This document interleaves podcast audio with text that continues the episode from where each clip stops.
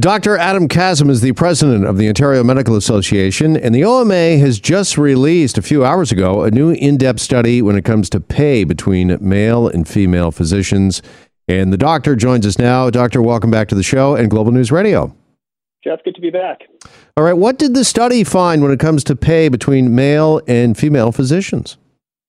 So, an in depth analysis by our organization found that there exists a 13.5% daily pay gap between male and female physicians. We believe that there might not be a single factor that fully explains the gender pay gap, and there's likely not a single intervention that's likely to fully address it, which means that there likely needs to be a multi pronged approach to, to really eliminating ultimately this gender pay gap that exists in the profession. Okay, I want to talk about that in a second, but let's get to some of the causes or root causes of this because, as you just uh, referenced there, doctor, the gap just uh, it isn't a yearly thing; it's daily. What accounts for that? Yeah, so there's when we when we think about how doctors are remunerated, there's both daily billings as well as sort of a uh, an annual fee that can be depending on the, the type of work that, that happens, it can be broken down into daily versus annuals. And so when we think about an annual pay gap, it's actually bigger when you break it down into smaller parts, such as a daily billing perspective. But what we really don't understand is why this actually exists. Our research right now is based on 2017 2018 data, and of course, there needs to be more research in this area to really f- fully understand what is happening. We have some suspicions and some hypotheses that this might be related to maternity leave or family responsibilities that actually are, of course, borne you know, in a more significant way to the, to female physicians as opposed to male. But we really do need to do a bit more data digging in, in order to be able to understand. So, if that being the case, we need to do some more digging. Do we know what the possible solutions are yet? You mentioned a multi prong uh, approach. Do we know what needs to be done to close this gap? Is there any, anything the Ontario Medical Association is advocating for? Well, we think that again, it really depends on the root causes of this gender pay gap to begin with. But of course, if if it's believed to be the case that it's, due to caregivers for different types of uh, genders, then obviously financial support for parents and caregivers uh, would be would would go a long way. The other thing that I think is important to recognize is that this may speak to uh, the need to modernize how uh, physicians are paid. So the province's fee schedules, for example, uh, might need to be revised or at least looked at in order to ensure pay equity between different specialties uh, and, and other types of doctors. So, is this something you're going to bring to the attention of the provincial government? Talk to the health minister about? Well, I think that right now what we have started with is first of all we're the first PTMA, so the uh, Provincial or Territorial Medical Association, to do a study of like of like of this nature ever, and so we want to first be able to present our data, and then of course discuss with our stakeholders and other healthcare system partners on a path forward. All right, joined by Dr. Adam Kassam. He's the president of the Ontario Medical Association. And also making uh, headlines, medical headlines, is Ontario's vaccine passport, doctor, which goes into effect at midnight tonight.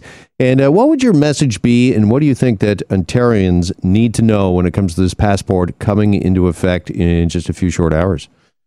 So we've actually been calling for a vaccine passport or a certificate domestically or intraprovincially for quite some time. In fact, it's been a couple of months now, and we believe that that would actually go a long way in terms of being able to create environments of retail and others that would be safe so that people can actually go and visit and we can keep our economy open. Now, obviously, tomorrow, starting tonight, actually, proof of vaccination and government ID, so identification like a, a driver's license, will be needed in many indoor establishments. So we think about things like restaurants or cinemas or nightclubs, bars, uh, stadia, et cetera. And so, you know, if you're thinking about, you know, rooting, on, rooting for the Jays going into this playoff race, um, uh, you're going to need a, an ID and, and a vaccine certificate. And that's a piece of paper as of uh, right now. It's not till uh, later next month. Uh, if people are looking to download this document or looking for an app or something to download on their phone, that's coming later. Exactly, and you know, for folks who might not have access to a smartphone, or if they're elderly and they need usually their their, their loved ones to help them with that, then uh, the piece of paper will suffice. But of course, for those of us who use smartphones and uh, perhaps want to have it a bit more uh, readily accessible, that passport uh, it, technology, I think, will be coming down the line just like other jurisdictions like Quebec and BC have rolled out. You mentioned a second ago this is something that uh, you, the Ontario Medical Association, have been advocating for for a little while now. Is it your hope that this will uh, help increase the vaccination rate in the province? I certainly hope so, Jeff. I think that we're getting to a point where uh, we're we're moving in the right direction. The majority of Ontarians have done their job. They've rolled up their sleeves. They've gotten the vaccination. And we want to be able to move that needle even further, especially in the context of a Delta variant. And we're seeing how that's playing out in other jurisdictions and other provinces in this country. And we desperately want to avoid having to go backwards instead of forwards. And so hopefully this can serve as a motivation for those who might be on the fence uh, to, to think about getting the vaccine. Well, there's vaccine hesitancy, and there's also some hesitancy around using a vaccine uh, passport, uh, privacy uh, concerns. I know the premier addressed some of that uh, with the media earlier today, and I know that you're not uh, an IT uh, professional or a you know computer programmer, but having said that, what would you say to those that are having some concerns about carrying around what you know they may consider to be sensitive personal medical information on their digital device? I think sometimes we have to put things in perspective, Jeff, in that uh, we're we're at a point in, in our society right now where uh, all of us have been affected, uh, maybe not equally, but certainly in some capacity as a result of the pandemic.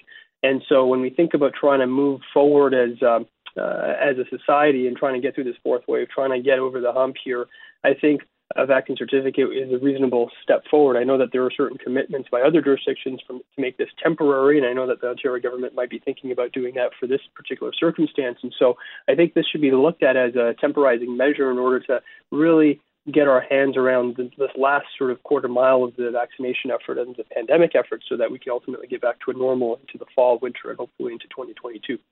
And when you talk about returning to normal, just how close do you think we are, Doctor, to that in this province? And just like your take on where we're at right now in the uh, fourth wave, we were talking with your counterpart from Alberta on the show late last week, who was obviously sounding the alarm bells when it comes to uh, hospitals, ICUs, and hospitalization rates uh, there in that province. Uh, just where are we here in Ontario right now? I think I think that's certainly an evergreen concern about uh, the unvaccinated population getting sick and ultimately overburdening our healthcare system, which is why it's so important over the next weeks and months to get people fully vaccinated. I am cautiously optimistic, however, that we are trending towards some sort of return of normal. I know that it's extremely important for kids, for example, to be in class, to be in in-person learning for their own physical, psychological, and neurological development. And so we all know this the, the effects that we've that have had uh, unfortunately been sustained by by not only the kids but also everyone else in society as a result of the lockdowns and and, and other other measures. And so, if we can kind of keep our eye on the ball, I think that we can at least consider uh, a normal to be uh, what we think about when uh, we think about the future. Just finally, when it comes to hospitalizations in the province, is Ontario ready, willing, and able to help out to Alberta if uh, they do indeed make that phone call? I, I certainly think that there's been a commitment made, or at least I've heard about commitments by Ontario and other provinces, including Manitoba, to to assist. I certainly hope and believe that we do have the capacity. We've done it before and we can do it again. I know that we actually got help from uh, the maritime provinces when we were really in desperate straits. So I think that, um, as we know, healthcare is a team sport, and we're we just you know we're just coming out of a federal election. We want to be able to be unified in this province in this country, and I think being able to assist wherever we can is something that we can try and do and step up to the plate for. All right. Dr. Adam Kassam, President of the Ontario Medical Association. Always appreciate the time and the perspective. Thanks again for joining us. Jeff, thank you so much. Here on Global News Radio. Hi, it's Shauna, and I might be a bad parent because my kids think french fries are vegetables. Hey, it's Ryan, and I might be a bad parent because I went out for wings when my wife was in the hospital after giving birth. Johnny here. I might be a bad parent because in my house, the tooth fairy gives pocket change. But we're not alone. Len emailed us and said his six year old daughter's Tarzan moment going from love seat to lazy boy by curtains made him more proud than any dance recital. and Andy left his two year old at the rink. All right, guys, I'm sure we're not alone. Like Andy's kid. For stories and confessions like this, make sure you check out our podcast. It's called Bad Parents, and it's available wherever you get your podcasts. I left a glove at the rink.